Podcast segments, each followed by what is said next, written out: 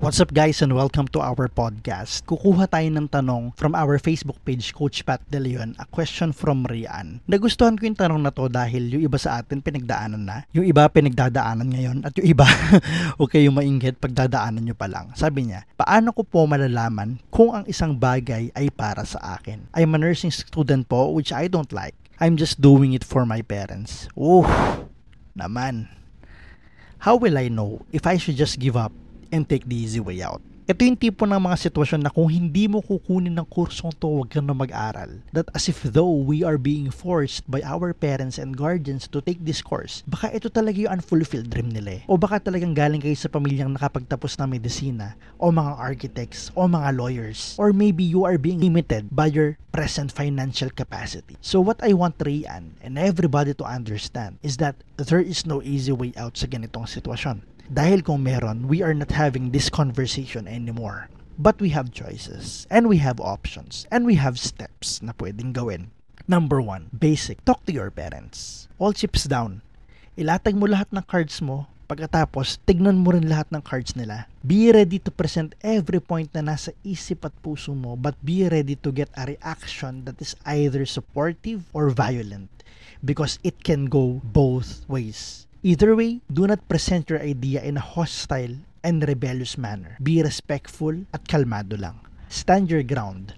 Be firm with your decision and the way you say your decision. Because the moment your parents see na you are kind of wavering on it na parang hindi ka sigurado na parang nagdadalawang isip ka at hindi ka makatingin sa mata nila, the more na magdadalawang isip din sila. Your parents are about to say hurtful words. So be ready and do your best to strip everything that they will say and find exactly kung ano ang pinupunto nila. Kahit pagalit pa yan, meron at meron pa rin silang pinupunto because with age comes wisdom. Hindi ko sinasabing makukuha mo to in one sitting. Maybe even one year is not enough. Pero if you will be able to do it, congratulations in advance. Pero kung hindi, option number two, play the long game. Take that course. Kailangan mo pa rin mag-aral eh. Right? Kahit hindi buo sa loob mo, you have to get up, you have to dress up, you have to study. You have to use all your grit and do your best para tapusin yung course to. Do your best to wing it and it doesn't really matter if matatapos mo siya with flying colors or not. But mind you, after finishing this course, hindi pa rin sigurado magagawa mo na ang passion mo. Hindi pa rin sigurado magagawa mo na kung ano ang dream job mo. Makakarelate din yung ibang nagtatrabaho na dito. Why? Because most probably, you still have responsibilities. And you will always have responsibilities. Dahil siguro ikaw yung aasahang sumuporta. Ikaw yung magpapaaral sa mga kapatid mo. And yari, yari, yari, yara. So, settle what you need to settle first. Finish what you need to finish. Gawin mong proud kung sino ang gusto mong gawing proud. And then, I don't really care if it will take you another 4 years, another 10 years, another 12 years. You have to do what you want to do. You have to pursue what you want to pursue. Because sometimes you have to park your passion, but do not completely abandon it. Do not lose yourself along the way. They already had their lives. And this is your life. Number three, if you are being challenged by financial capacity, bounce out now.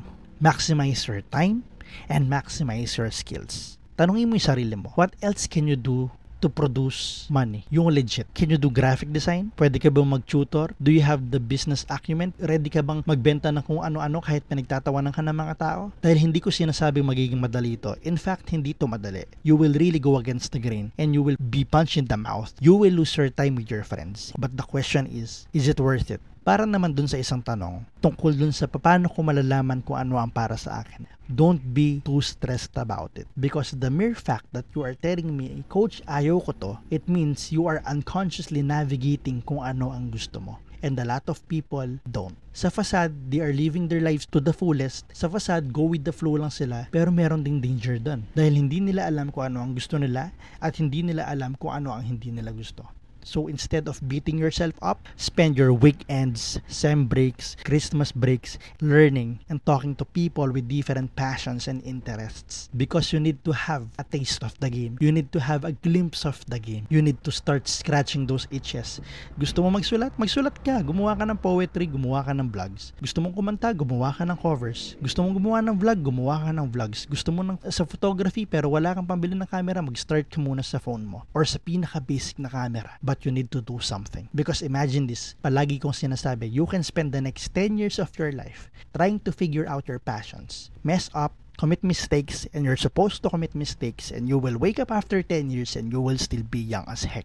But the biggest difference, you've already done great foundational work. And either way, para to sa mga nag-aaral pa at para to sa mga nagtatrabaho na. Always remember that your degree will not determine the fate of your career.